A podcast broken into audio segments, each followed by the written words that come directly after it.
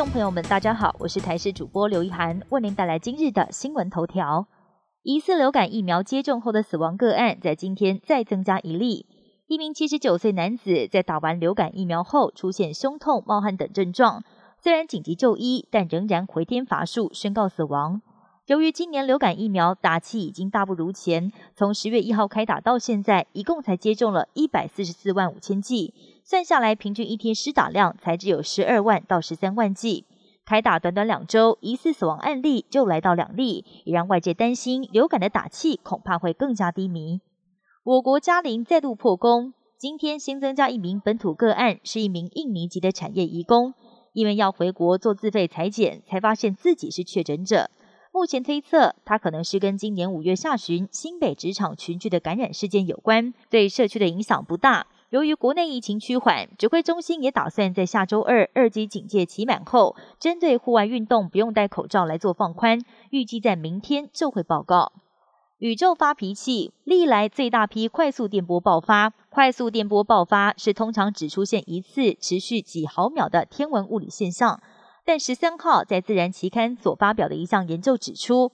代号 FRB 一二一一零二的快速电波爆发，在短短四十七天之内就重复出现了一千六百五十二次，超过历来文献记载发生次数总和。天文学家是在两千零七年首次发现快速电波爆发这种来自于太空深处的天文物理现象，它发出的能量相当于是太阳一年所产生的能量总值。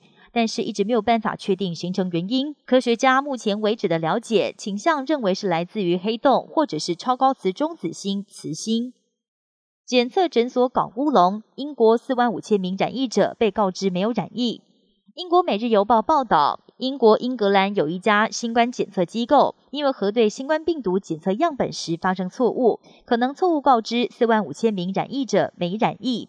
从九月八号到十月十二号收集的四十多万个样本，可能都分析错误。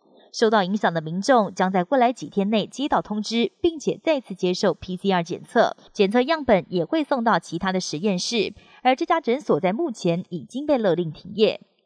阿富汗不平静，十五号第二大城坎达哈一座清真寺经传恐攻，造成至少四十七个人丧命，数十人受伤。激进组织 ISIS-K 宣称犯案。那么这起恐攻显然是针对什叶派穆斯林。自杀炸弹客可以挑在重要的宗教聚会日闯进有三千名信徒的清真寺，造成大规模死伤。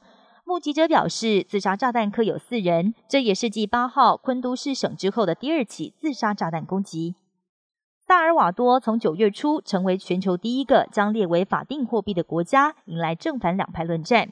比特币转账虽然方便，但是最为人诟病的是挖矿会消耗大量能源。对此，萨国总统布格雷表示，会利用火山的地热能来开采比特币。而他也说到做到，比特币法案上路一个多月，萨国第一座地热矿场已经正式启用。以上新闻由台视新闻编辑播报，感谢您的收听。更多新闻内容，请锁定台视各界新闻以及台视新闻 YouTube 频道。